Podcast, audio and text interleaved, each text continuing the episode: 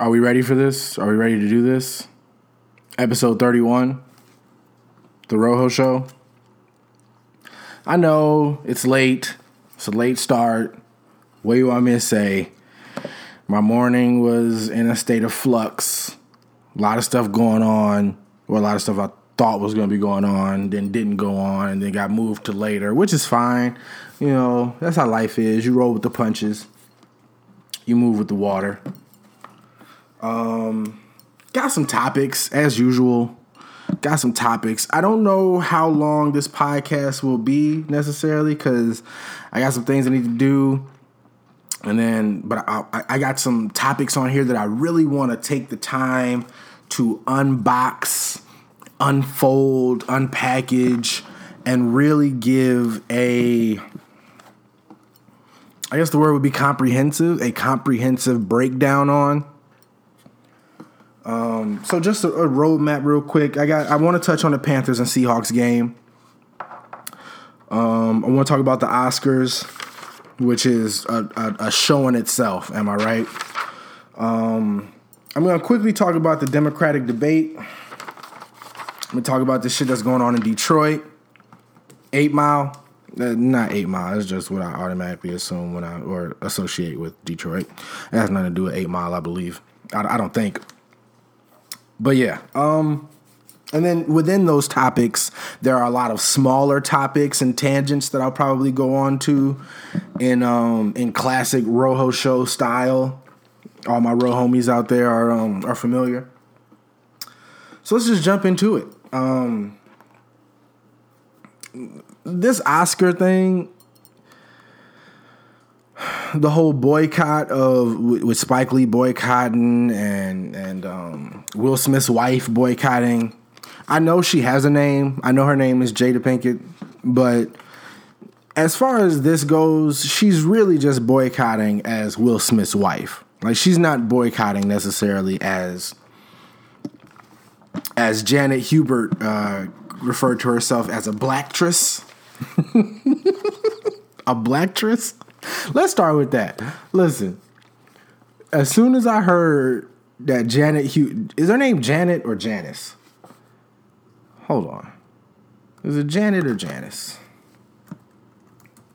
Janice. Janet. It's Janet Hubert. As soon as I heard that she has something to say about it, I knew that it was just gonna be just soaked in salt. I knew it was just gonna be drenched in the juices of her and Will Smith's um, unsavory ending to her being on The Fresh Prince. If you don't know, Janet Hubert is the original Aunt Viv. The best Aunt Viv, okay? Easily one of the top five mothers in TV history, right? I mean, Roseanne is a good was was up there. You got Aunt Viv. Um, I mean, listen, uh, the mom in Home Improvement was hot. She wasn't hot like sexy, but hot in, in terms of mothers that I watched on TV.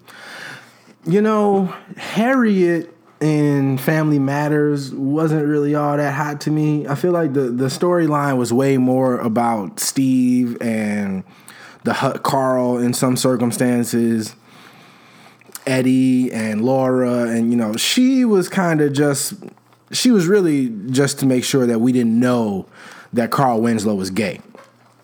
He's gay in real life, and we all know it now. But um, yeah, she wasn't all that to me. Um, who else? Who else was a good mom on TV? You know, uh, old girl from Brandy, uh, from Moesha. Brandy's mom was decent. Um, I mean, I didn't watch Good Times. Good Times is kind of out of my wheelhouse. But Aunt Viv, definitely one of the top five TV moms, I would say of all time. Cause she was she was rich, but she never got lost on that shit like uh, like Uncle Phil. He seemed to have gotten in, Be- in Bel Air and like you know lost his way, but Aunt Viv was you know down for the people. And that episode where she dances, you, she used to be in the Alvin Ailey Dance Company, so she obviously has skills. But that episode where she goes to that dance class and snaps, that's like classic, classic mom. Um, but like I said, as soon as I heard that she was gonna speak out against Jada Pinkett and the the protesting of the Oscars, I knew that people were going to take her um, we're going to take whatever her side of the story was as being primarily um, still upset with Will and how that works out. But I mean, as far as I mean, she got separated from the show because apparently, you know, Will Smith was young and getting money. Him and Jazzy Jeff was running around the set, uh, you know, basically it was just all a party the whole time. He had chicks around and he was banging, um, which E promptly brought to my attention as one of the shows that I totally missed in terms of uh, me and Gus's episode with uh, Hot Chicks on TV because Will Smith had some bangers on there, okay? And he had them before we knew that they was gonna be big, okay? Like he he introduced the world to uh, Nia Long, to Tyra Banks, to Garcelle Beauvais, um, Miss Bozak from uh, from the Martin Show, and she's also on one of those Real Housewife shows. Like Will Smith was not letting ugly chicks on the show. he, they definitely had to be vetted and approved by the Fresh Prince. Feel me? But apparently, like it was always a party. Him and Jeff was running around doing a thing. And when she came up to like challenge him and possibly in some way be a real life mother figure to him, got that ass up out of there. Uh, and I, I think that she claimed that there was also a point where she tried to get Will to stand in solidarity with the rest of the cast in terms of um, like higher payment once the once the show started to take off or something like that. And I guess he was kind of still at that point looking out for self. And I think I read somewhere that he's like tried to apologize and tried to make amends and um, accept some level of responsibility for what happened and being young and kind of you know owning that. But listen as soon as i heard that she was out against it i knew that there was going to be some bullshit involved. Um i didn't listen to her whole speech just like i didn't listen to jada's whole speech but um it was on it was on instagram or facebook it was on instagram i think but then a lot of people, a lot of other people spoke out about her, um, the uh, the protest as well. Like Whoopi Goldberg thinks that it's highly disrespectful to Chris Rock, and I believe the producer of the Oscars is a black guy as well. So it would kind of be it would kind of be disrespectful or a diss to him too. But I feel like they do that to like put us on opposite sides of the of the spectrum in terms of like who we should side with or whose whose team we might or whose quote unquote team we might be on. But I really feel like this is the wrong year for all of this. Like, let's just be totally honest. There aren't a lot of good black movies to choose from this year. Like, Chi-Raq was a good movie, but I feel like it's too niche to be considered for um, considered for the Oscars. And then there's like a whole there's a whole there's a whole process to getting a movie recognized or getting a movie to the Academy to be considered for an Oscar. There has to be there has to be a whole Oscar campaign for these movies, right? And I don't know if there was one if if concussion necessarily garnered that kind of attention. I mean, I haven't seen the movie. From what I saw in the trailer, it looks like that tell the truth. It seems like that scene might be one of the best scenes in the movie. I'm gonna have to check it out. I haven't seen any of these movies. I haven't seen that. I haven't seen Revenant. I haven't seen um I haven't seen any of these movies. And I'm not I mean, I know Will does this sometimes, but I'm not the guy to see the Oscar list and then go and make sure I, I view every movie. But in research for this topic, I did look up some of the roles and actors and actresses um, nominated and who have won. And I gotta tell you, people, it's we don't we don't really create an awesome case for ourselves. Okay, for instance, let's look at some of the movies that have been um, that have been well let's let's finish talking about this year number one there's no denzel washington movie this year okay and denzel is generally denzel and forest whitaker are really like the only actor the only black actors where if they release a movie and morgan freeman i'll give you morgan freeman if they release a movie it is its own Oscar campaign. It is already kind of seen as a possible Oscar worthy film. Um,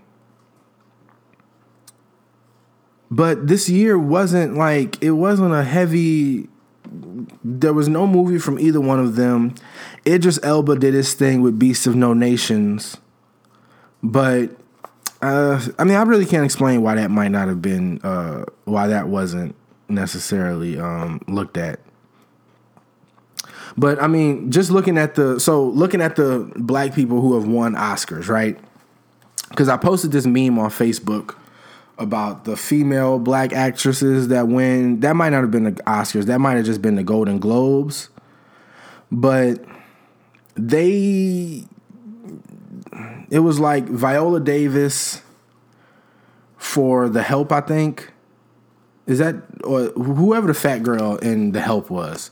So she won for being a maid, and then Mo'Nique won for being an abusive mother, and then um hold on, let me just find this. I know this is the part of the podcast that everybody hates, but this Oscar shit is really it's I don't I feel like we need to do a better job of the movies we create. Like true indeed, Oprah kind of funded and produced the movie of the uh, the Butler movie, but it's a movie about a butler. And uh, again, I didn't see that one either. But um, and and I I don't. I guess I'll have to at some point. I, I know it was a, you know, she made the white lady eat the piece of pie with the shit in it. But okay, here we go. So it's it's the Oscars. So Whoopi Goldberg won an Oscar. I guess that was su- uh, supporting female supporting actress. Actress. She won for being a phony psychic. Um, Halle Berry won. Uh, that uh, I'm sorry. Whoopi Goldberg won for Ghost, being a, the the psychic. Um, Halle Berry won for being the abusive mother in Monsters Ball. Whoever I can't remember her name, but she won. Whoever won for being the maid and the help, and then um, we got another abusive mother with Mo'Nique. I did see Precious, and let me tell you, I laughed all the way through that motherfucker.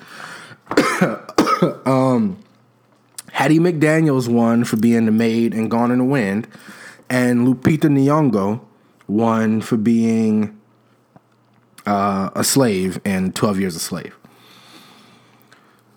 So we don't necessarily present the best roles even when we write and produce the movie ourselves.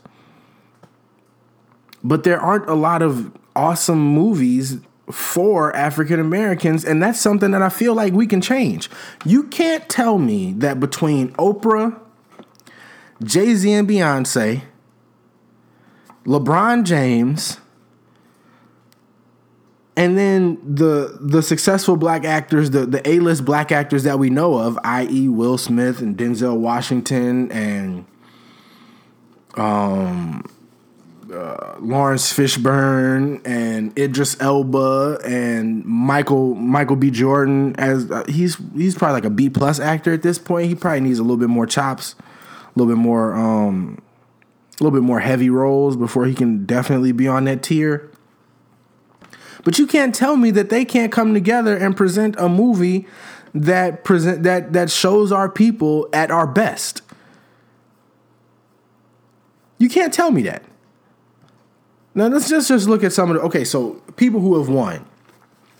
Best actor in a leading role. Sidney Poitier won in 1963 for Lily Fields. the Fields. Sorry. Um, Denzel Washington won um, for Training Day, obviously. Jamie Foxx won for Ray. Forest Whitaker won for Last King of Scotland. Um, and then let's just break down those roles. So I believe, I believe Sidney Poitier was a teacher in the Fields. Is that the movie with the nuns? I think that's the movie where he was he was the black teacher with the nuns. I can't remember. Um, Denzel Washington obviously was the dirty cop in Training Day. Ray Charles, Jamie Foxx played Ray Charles, which obviously Ray is a um, a musical prodigy, but he was also uh, a, he also abused his wife and was a heroin addict. So there's that, and the movie definitely dove deep into his um, his drug addiction and his drug use and the eventual breaking of him by the white doctors to resurrect himself as a, a better Negro. I put my own sauce on that, of course, but whatever.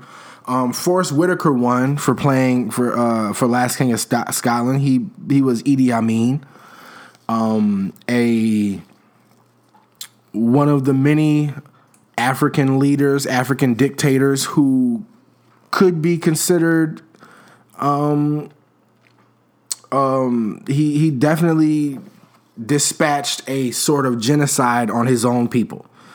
Um, he also did some ill shit. Like I think he had a, he had a day called um, White Remembrance Day, where white people had to carry black people around um, on their shoulders through the city. I thought that was pretty fly.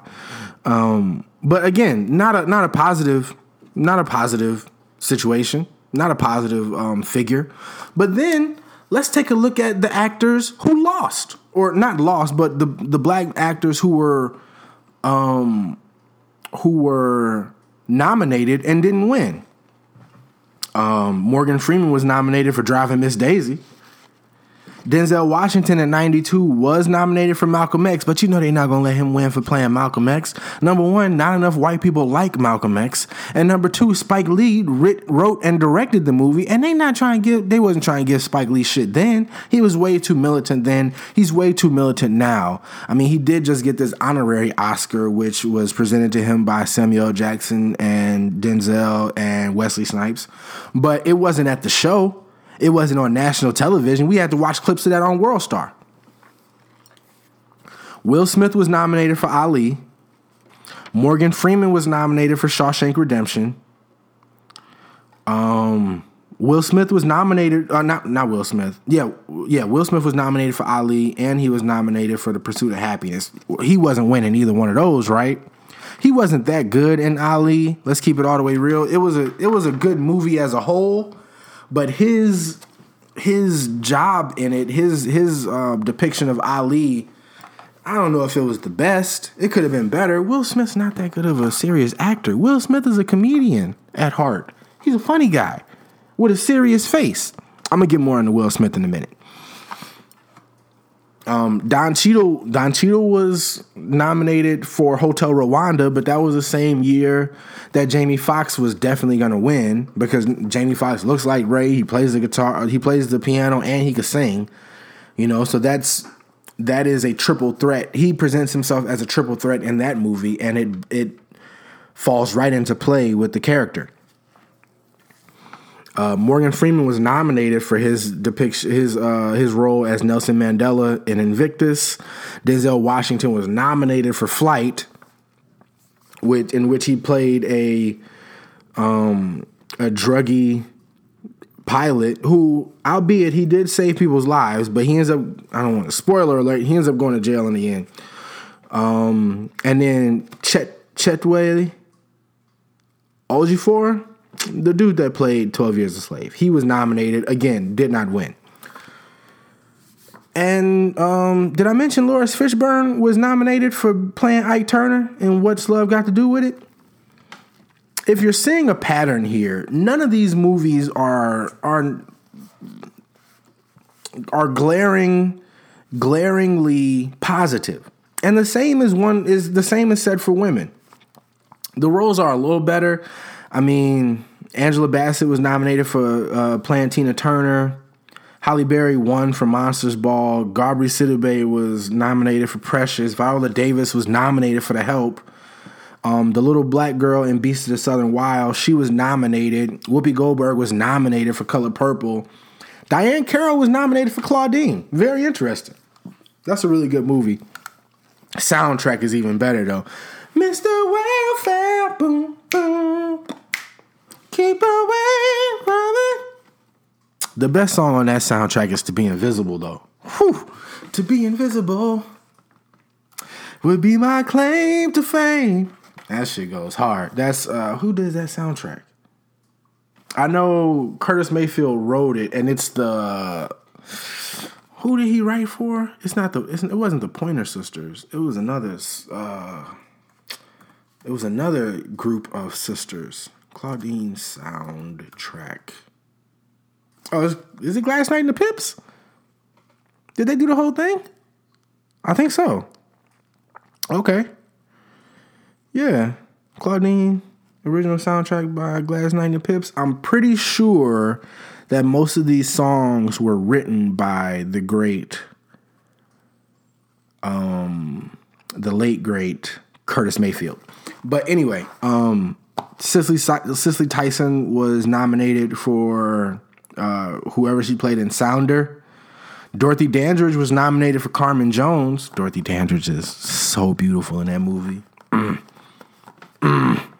And Diana Ross was nominated for Lady Sings the Blues. Another drug, um, another you know drug druggy. Did I mention um, how they snuck what's his name in there?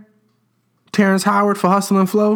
Now listen, if Hustle and Flow can be nominated, you can't tell me that ATL couldn't be nominated. ATL is a hell of a movie. It's a really, really good movie. I would say that T.I. is as good in in that movie as Terrence Howard is in Hustle and Flow. I mean, I don't care. I mean, I I, I can see Will kind of chewing me out for that, but I don't give a fuck he that's a good movie. T.I. played a good role in that movie. He was he. I, of course, he kind of played himself, but I think there's an aspect of Terrence Howard who played himself in Crash as as a bitch. Let's keep it going. Um, Denzel Washington did win for Glory, but he did not win for playing Stephen Biko in, in Cry um, in Cry Freedom. Louis Gossett won for Officer and a Gentleman, which for a change of pace is a positive role, but that role was originally written for a white dude. And Lou Gossett went in there and said, "Look, I can play whatever. This guy doesn't have to be white." He showed the the director, he showed the producer that he as a black man could play that role just as well as anybody else. Adolph Caesar was nominated for a soldier story, but of, out of all the roles in that movie, you nominate the asshole? He was a great asshole, but he was an asshole nonetheless. Cuba Gooding Jr. won, and these are these are supporting actors at this point. Cuba Gooding Jr. won for um, Rod Tidwell and Jerry Maguire, but he was a he was kind of an asshole egotist egotist in that movie as well. He definitely turned it around, but still, uh, 2004 Morgan Freeman won for Million Dollar Baby. I didn't see that movie. Uh, I want to though because I hear it was I, number one. I'm not really big on um, who directed that. What the fuck's dude's name? The old man, Dirty Harry. Do you feel lucky, huh, punk? Um, ah, who directed? Not Robert Zemeckis. He did Back to the Future. Who directed Million Dollar Baby? and Gran Torino and Clint Eastwood. There you go. He made another piece of shit that I hated. Um, the one with Bradley Cooper where he plays the the um the the soldier. It was terrible. No, I don't even want to repeat it. Um, Eddie Murphy was nominated for James Thunder Early. Djimon Hounsou was nominated for Blood Diamond. I mean, listen, none of these movies, and I, I, possibly should have created a list of movies that should have been nominated, but we don't do positive movies about ourselves. Even when we pay for movies, for some reason, the only epic stories we have, we have to be slaves, we have to be butlers. Like, I understand that there is a narrative in black history and black culture, and it's a narrative that we shouldn't be ashamed of. We should definitely be proud of our ability to overcome and our ability to rise up and our ability to um to transcend what people may have thought of ourselves. But it's time that we take that as take that from being just you know just a a narrative that we use in extreme movies to being a narrative that's real in our lives. You know everybody hopped on Stacey Dash and don't get me wrong this bitch is dumb okay? There's a lot of shit that she said in that speech that I didn't agree with that I thought was fucking ridiculous. But as far as waiting for white Hollywood, and and I really don't need to say white Hollywood because Hollywood primarily is white, um, primarily and predominantly. We really have the means at this point to present our own movies, to present ourselves in the light that we can shine for ourselves. You know, um, I think I mentioned this before that you know Latin. There's a Latin Grammys. Could you imagine if there was a Black Grammys? There would be no Grammys. The the Grammys they only have all of those categories, all those extra categories to give rewards to white people because they know if they were honest, we would win all of the real shit. You there is a reason and and Macklemore Macklemore to some extent was a real motherfucker when he said that, you know, Kendrick should have won. Cause he knows himself his album wasn't better than Kendrick's. He knows that. Come on. That's why he ain't had a piece of music since.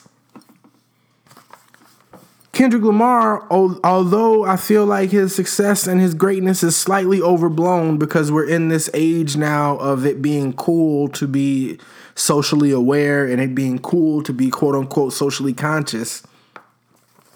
I do think that he is ca- definitely capitalizing off of that right now. But um there's no way that anything Macklemore has done is can is touching Kendrick Lamar's body of work. And I'd put that up against Section 80. I'd put that up against My Name is K Dot. Come on. Fuck out of here, son but that, that's that's about all I agree with with what uh, um, Stacey Dash said. And listen, Malcolm X said a long time ago, long time ago, white people will always find a Negro to communicate their racism for them, and that is what that's what she does, and that's what she continues to allow herself to be used for on Fox News. They don't call her to get her her opinion on anything else unless it's time to trash some niggas. That's all. That's all they use her for. They don't have her on there to talk about the uh, the state of black acting because she's not a good actor. And for her to come up there and trash BET after they picked up that piece of shit single ladies show after VH1 dropped it that's why I'm glad BET tweeted her and said, "Hey man, we, we hold on. Sorry, that was the plumber. Had to let the plumber in so he could do some riding. Had to ride out the tub, little backage, all that natural hair in there. Anyway, I'm glad BET tweeted her and said, "Hey, we might need a refund on some of this money." Because the only person that's been trying to employ you is black people. White people don't give a shit about you since Clueless. And Alicia Silverstone, who they not really effing with no more either. Now, in terms of this whole Will Smith, listen, black black people, my people, my people.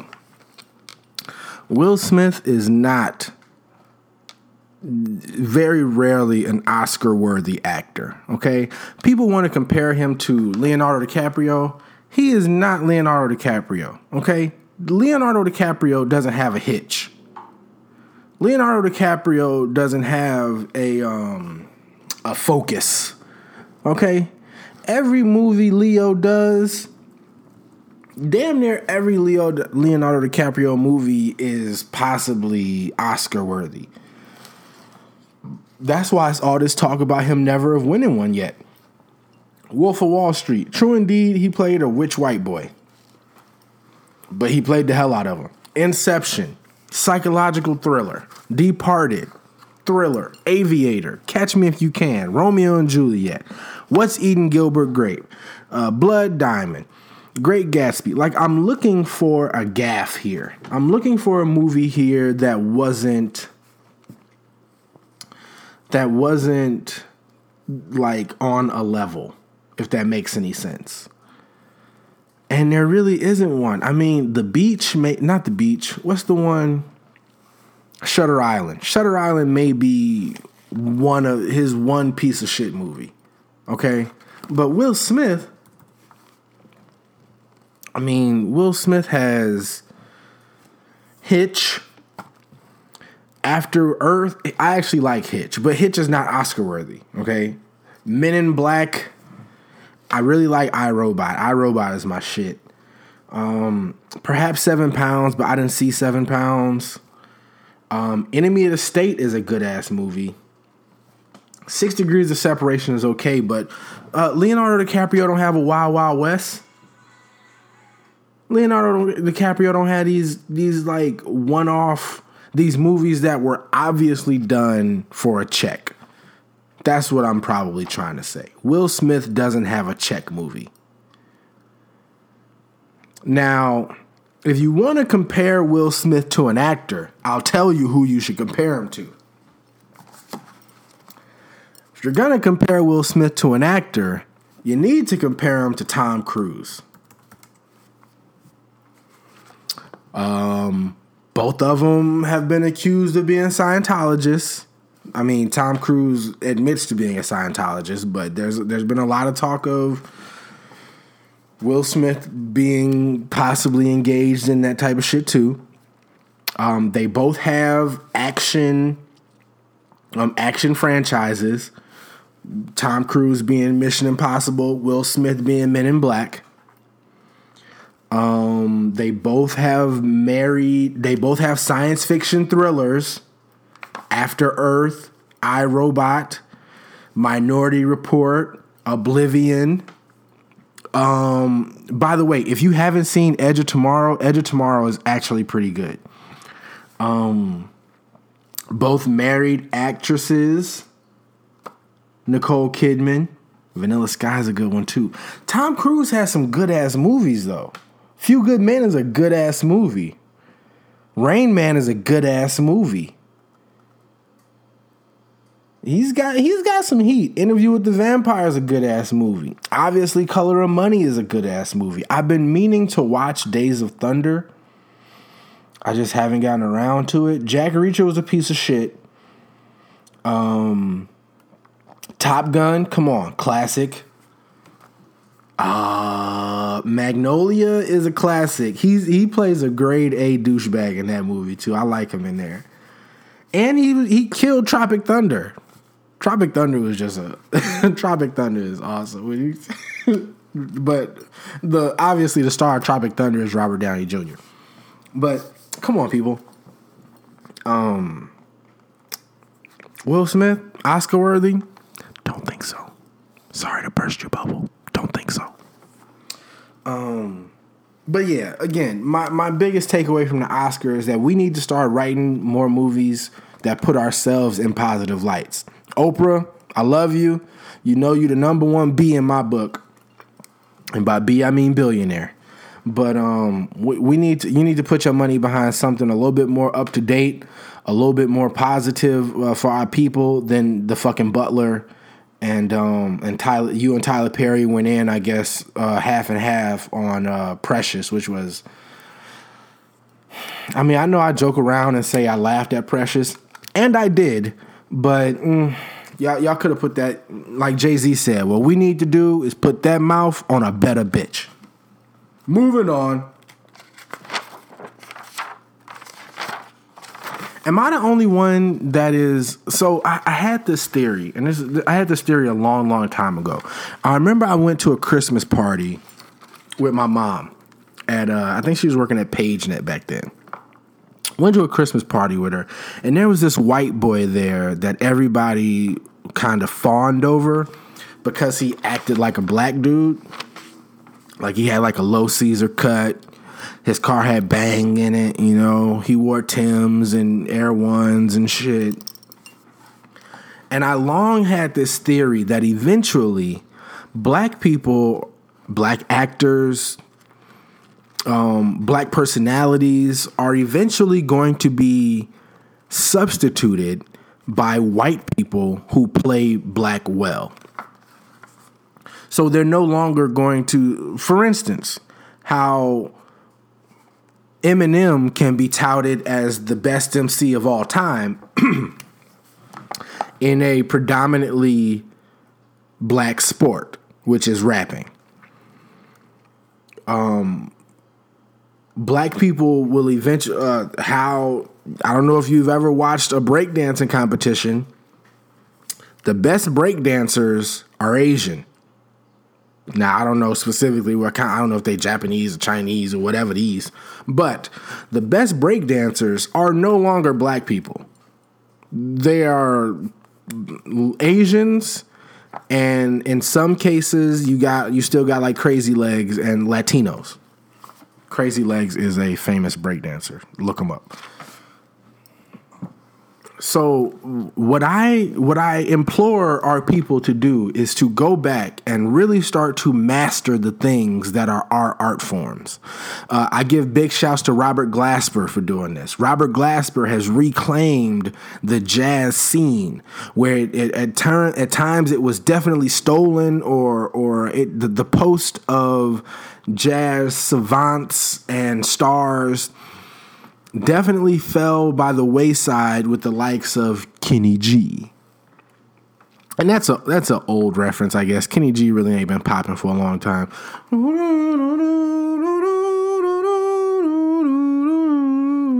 That's a Kenny. I did a shit job of humming it, but that's a Kenny G song. That shit curly hair. Ugh, he was a weirdo. But yeah, Robert Glasper taking that jazz shit back, baby. You know what I'm saying? And that's what we need to do. We can't let people outdo us at our own shit. Just like we can't let white people or these white studio heads or these white producers, these white directors, we can't tell them what stories we can and cannot tell. With all these outlets of Netflix and Hulu and Amazon Plus, there are more than ever, there is an outlet, there is an outcry for people to tell stories of their culture and we need to own it. We can't let any we can't let other people tell us what parts of our history we can share and we can celebrate. We're we're too we're too we're too successful in our realm at this point. And we need to make it known. We need to stand up and we need to create and and position ourselves to um, to present our stories in the best way that we can. Moving on. God damn it. I'm gonna drop the mic on that one. Uh, we can do a little sports talk. I just want to talk about the Panthers and the Seahawks. How how uh, my man Cam Newton went out there and stomped on them for the first 15 minutes of the game. Within two minutes, the Panthers were up 14-0. And I think they was playing that future that um that that Purple Reign in there, boy. I haven't listened to it because I don't listen to future solo projects. Um, the only reference I have is Jumpman, Jumpman, Jumpman. That boy that does something. Woo! I listen to that Drake and Future. That's pretty. I, I like some of the songs on there. Go ahead, get a plastic bag. you deserve it. You deserve it. Pretty sure my favorite song on there is that 3 a.m. is the uh, that 30 for 30. Ugh, that 30 for 30 when Drake wants to rap, he really can't. He can really rap when he wants to, but when he want to do that other shit, I can't really. I can't. I can't follow him. Um. But yeah, I always I'm, I, I I was nervous when they got off to that quick start because I'm always reminded of the fucking Bears in 2006. I watched that game in the hospital with my dad. My whole my whole family was there. Um, but that was the year that Devin Hester ran back the kickoff for a touchdown right away, and that was the only time we scored in that whole game except for I think Robbie Gould might have kicked a couple. Uh, uh, Robbie Gould, Robbie Gould might have kicked a couple field goals, but um, we didn't win. And Prince came out there and killed it in Miami for the halftime show in the rain. Had his hair tied up in a scarf like a true player, like a G. That was crazy. But they was killing them boys, man. Like Cam but in the second half, they didn't do anything. They scored those 31 points. They might have kicked another field goal, and that was it. And they just let Russell Wilson attempt to mount a comeback, and almost did. I mean, they they only they only lost by three points, I believe. But um, it was close. You gotta keep you gotta keep your pedal on your, your foot on the gas. You can't let them think that they can that they got breath that they can come back, because if they do, they will. What else we got? Democratic debate. Now look, I'm not gonna get way too too far into these politics. That's not what I'm on. But um Hillary Clinton, and I'm not gonna talk too much about her because I don't want it to seem like I'm beating up on her. They just if she's gonna be a bitch, they just need to let her be a bitch. Because this her trying to come across palatable and her trying to come across softer is not working. Whatever that weird eerie smile she has on while everybody's talking shit about her and she's trying to look like she's trying to look like she doesn't want to bite their head off. That shit is it, it comes off way more less way less appealing than if she just stood there with like a, a mean face I, I think like it's I don't know. It, it makes me feel a way about her. I look at her and I can't. I don't know. I'm hard. I'm I'm, I'm afraid. She scares me. She really does.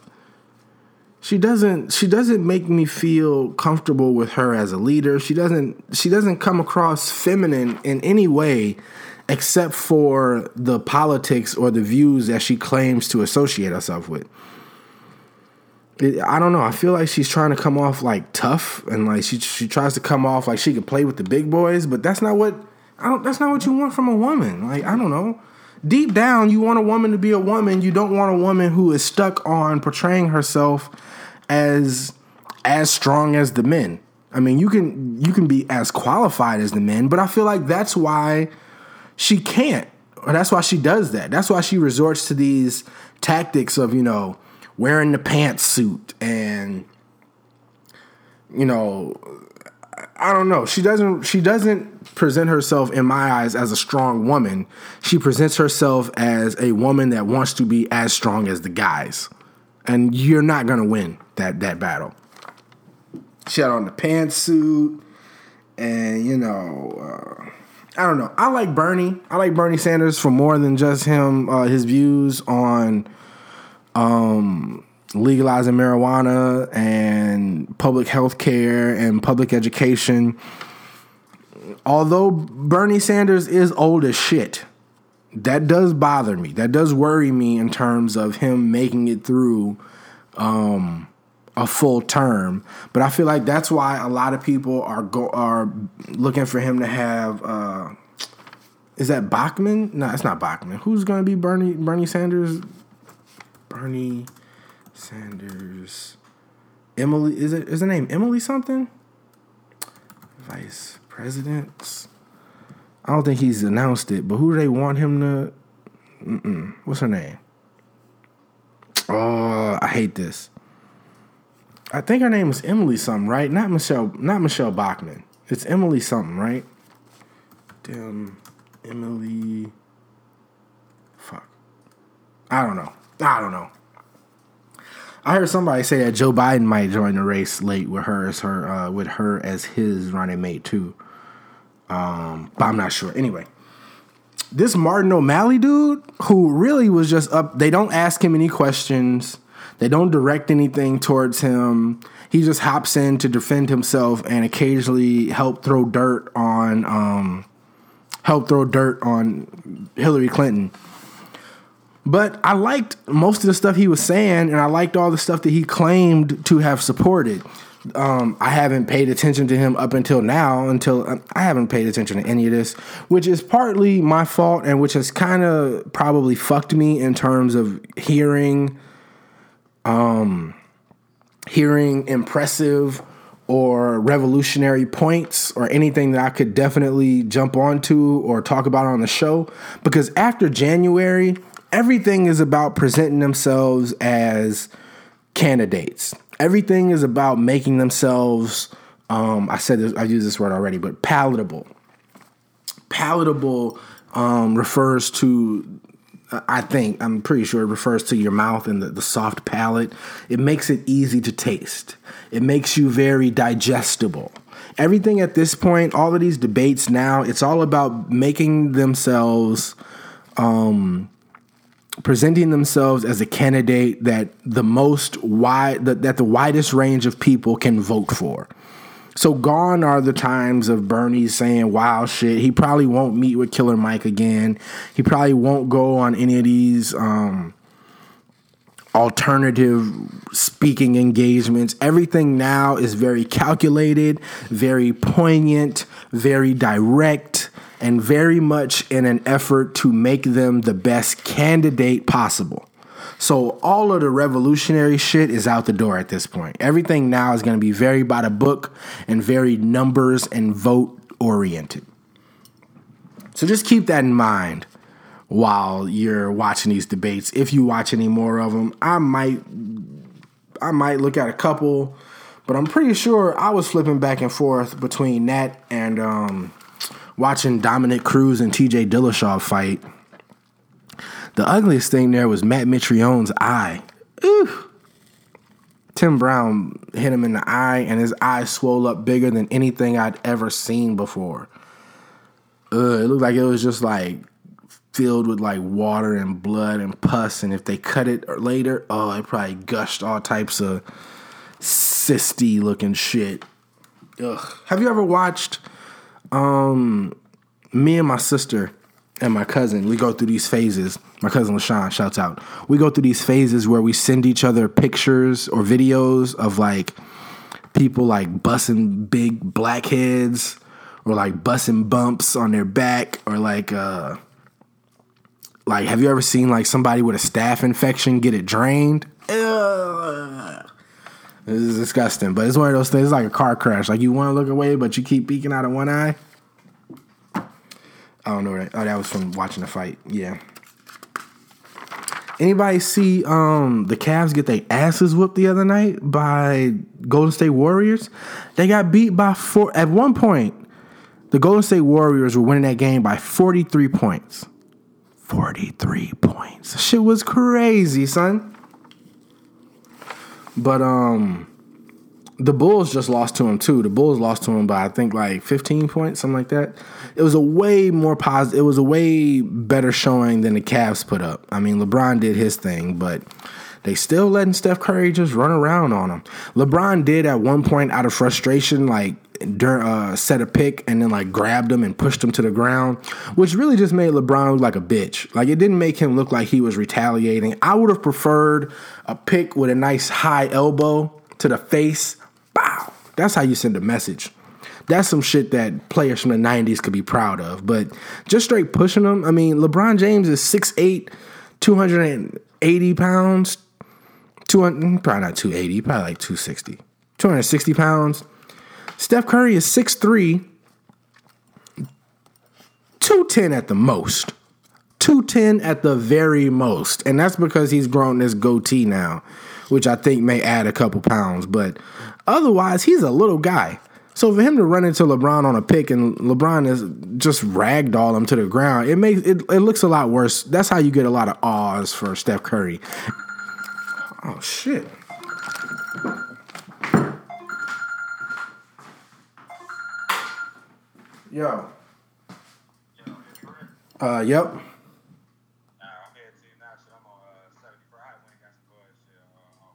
70 from Oakland. All right, bet. Um, I'm finishing up. Uh, I'm at. f- Hold on. Yeah. All right, bet.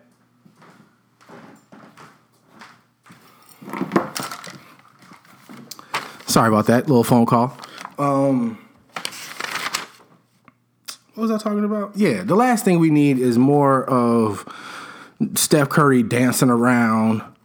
Oh, oh, can you get me? Oh, can't catch me. Can't catch me. Ooh, can't catch me. Gotta move. Mm, mm, mm, got it. Ooh, ooh. Fuck out of here, man. Hit this nigga in his face. Put him on a deck. We know he's fragile. He was fragile the first two years of his career. Let's keep it going. I didn't even want to talk about that.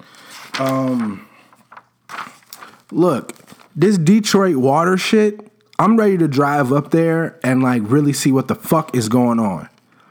When I saw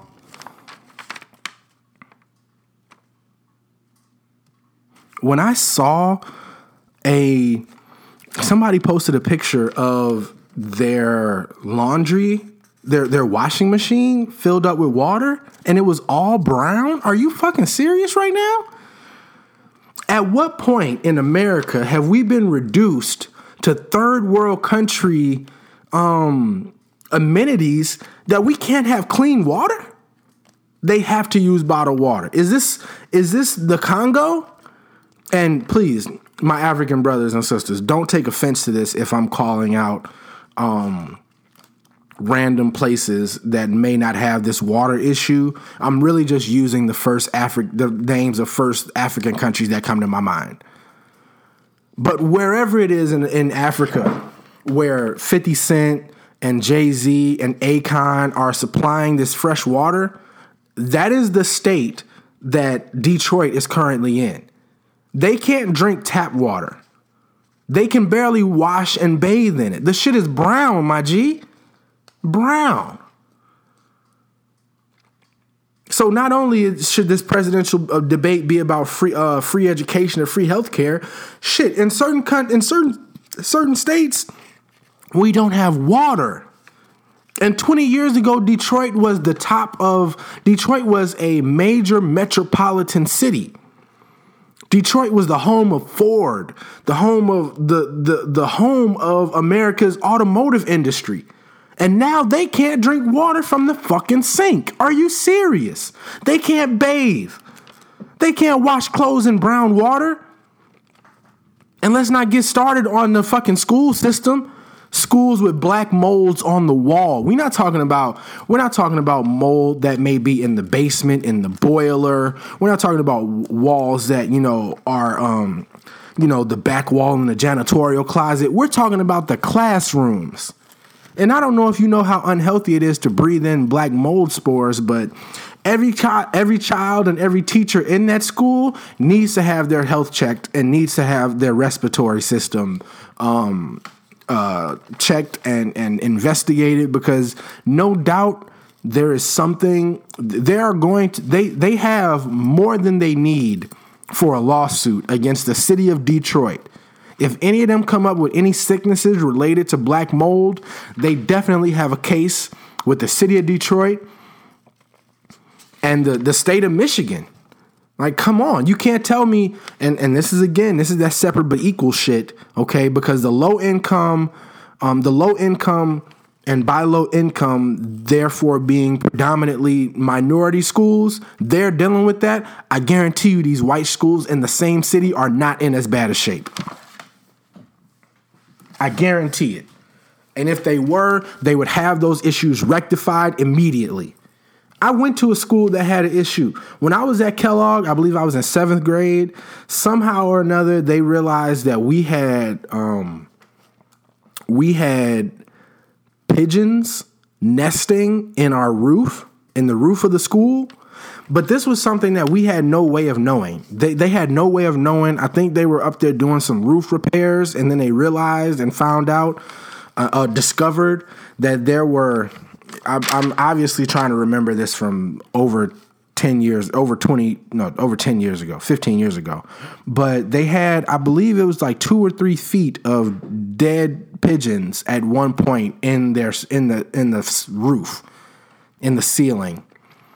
And they had it fixed immediately because that's what you can do with schools with money. When they have issues like this that come up, they can rectify them and, and treat them immediately the Detroit school system, I don't know how much money they got, I don't know how paid they are, but they're not in a position to fix this as expediently as they would want to. But we have to realize, we have to contextually put this into context. There are there is a city in the United States of America in 2016 that has black mold, insufficient plumbing, let's not I'm, I'm sure their books and their actual educational tools are shit too.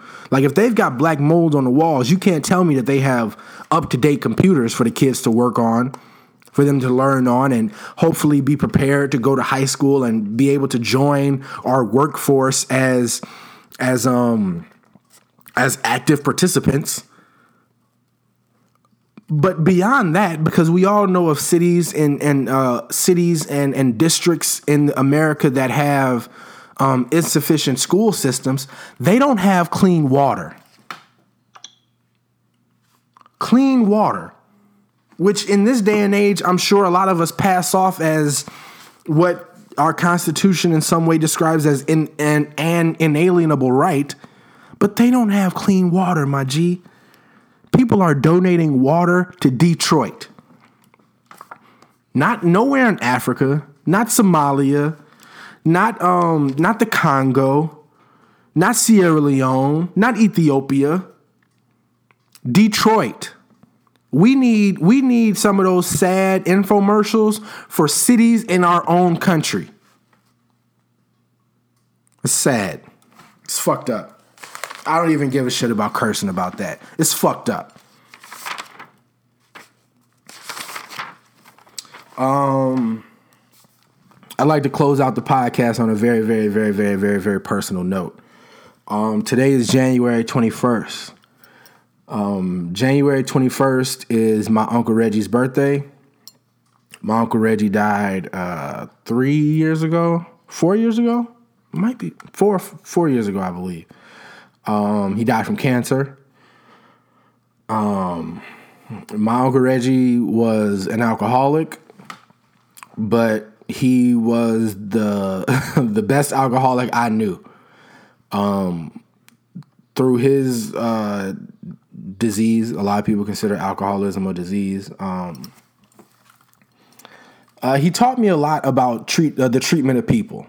He taught me a lot about um, like whenever I think about him, I think about those parables or those stories that you hear, or you know that you learn them in church about you know Jesus could come back in any form. You know, uh, Jesus could come back as a bum, so watch how you treat bums, or Jesus could come back as you know some old man trying to get across the street. Um, I believe I, I, treated my uncle Reggie with the utmost respect and love because I knew that he had God in him, and I knew he had goodness in him in, in his heart. And um, funny stories like my mom, my mom used to have my sister. Uh, he used to babysit me and my sister sometime when they went out of town. He used to read her books. Uh, that's why my sister is such an avid reader now. Um, my uncle Reggie was a skater, and when I say a skater, I mean he was one of them dudes that was, uh, you know, he come in with his own skates. I remember one time we went to a skating event for my uh, for my dance school, I believe, and he helped me set up my skate bag, and you know he taught me how to, you know, when you skate you sweat, right? So you gotta have a little hand towel to dab your forehead. But what you don't know is with that with that towel, you got he called them smellies, S M E L L I E S is how I would spell it, I guess you gotta get your smellies, you know, which are your that's your your uh, your cologne, you know, your your body spray, whatever you use. You get your fan towel and you spray your smellies in this towel. You fold it up, you put it in a little pocket in the bag. That way, when you get to the skate rink, you put your skates on, you get out there, you have your towel with your smellies on it.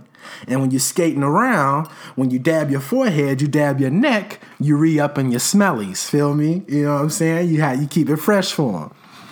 Uh, First time I met Uncle Reggie, he was in the basement with my dad because my Uncle Reggie was one of my dad's uh, frat brothers. Um, they come over, drink beer, watch the game or whatever. Of course, I had the that iconic scene that I think every son has. They come down there, they dad let them finish the little corner of the beer. Uh, Uncle Reggie pushed for that, you know. Um, but when I met him, I was upstairs. I was in the kitchen washing dishes, and I had come to a standstill because it was like food and shit in the trap. And Uncle Reggie, he just came and he showed me how to scoop the shit out the trap and throw it in the garbage and, and keep it moving. And that was my introduction to him. And uh, from then, uh, he was just always my favorite. He was fun. He always talked to me like a man, like an adult. And that's something that all my friends, all my, all of my parents' friends did. They always talked to us as adults, me and my sister. Um, even when he was like fucking up in school, or when we came to him talking about girls, or he talked to me like a man. And um, um, yeah, when I found out he was sick, it uh, it fucked me up. And um, I used to go over there and we'd hang out, and uh, we'd uh, we'd indulge in you know a little drink and a little smoke or whatever. We'd talk, we'd watch the game. Um, I used to go over there with my with my uh, with my March Madness bracket, and he'd break that down for me. Um, he was always supportive and always interested in what we was doing, me and my sister. He was always willing to come by and and um, lend himself. You know, all I had to do was let him know when the skate party was, and he'd he'd end up reminding me. He'd just show up. Uncle Reggie was the first person to call me on my birthday. Call any of us. Call my sister. Call my mom. He was the first person to call on Thanksgiving to see what we was cooking. Um, my mom loved he, he loved my mom's seven layer salad. Um, he he she'd make him a little pan of it, and he'd take it there and he'd guard it with his life, you know, because he lived with his mom and a couple of his brothers because his mom was sick. Um, so he stayed there and took care of her. Um, also something I learned, you know, I, I nobody take care of their mother, nobody loved their mother more than he did, and um, that's how I want to take care of my mom if I'm ever, ever in that kind of situation. That's the kind of um, the kind of inspiration and kind of man he was. And um, I'm sure there were parts in his points in his life where you know that was a crutch. Um, but I'm also sure that there was a part of him that definitely wanted to be the best he could for his mom, um, even in some of the the the lack of perceived success that he may not have had. Um, but Uncle Reggie is is why I am the confident man that I am. Um, like I said, he was an alcoholic, and people knew he was an alcoholic, and people tried to play him for it. People knew he didn't keep a job, and people tried to play him for it, and people tried to make him feel like shit, but he never did. He never let that get to him. And if I'm if I'm ever perceived as being um, arrogant or um, or full of myself and not having it to back up, that's because I was raised. I was raised by James Latham and Reg C. I was raised by arrogant E5, and um, ain't shit you can tell me, ain't shit you could tell them. And um, I remember my dad telling me a story about how him and Uncle Reggie snuck into this party that they wasn't supposed to, or I think they didn't they didn't buy a ticket to it. And um, Uncle Reggie say, uh, my dad say, Uncle Reggie said, "Come on, two, we walking in here." And somebody asked him what he doing here, and Uncle Reggie said, "I belong here." And uh, where he is now, he belongs there and um, I carry that with me everywhere I go. Wherever I am, wherever I'm doing, uh, I belong here.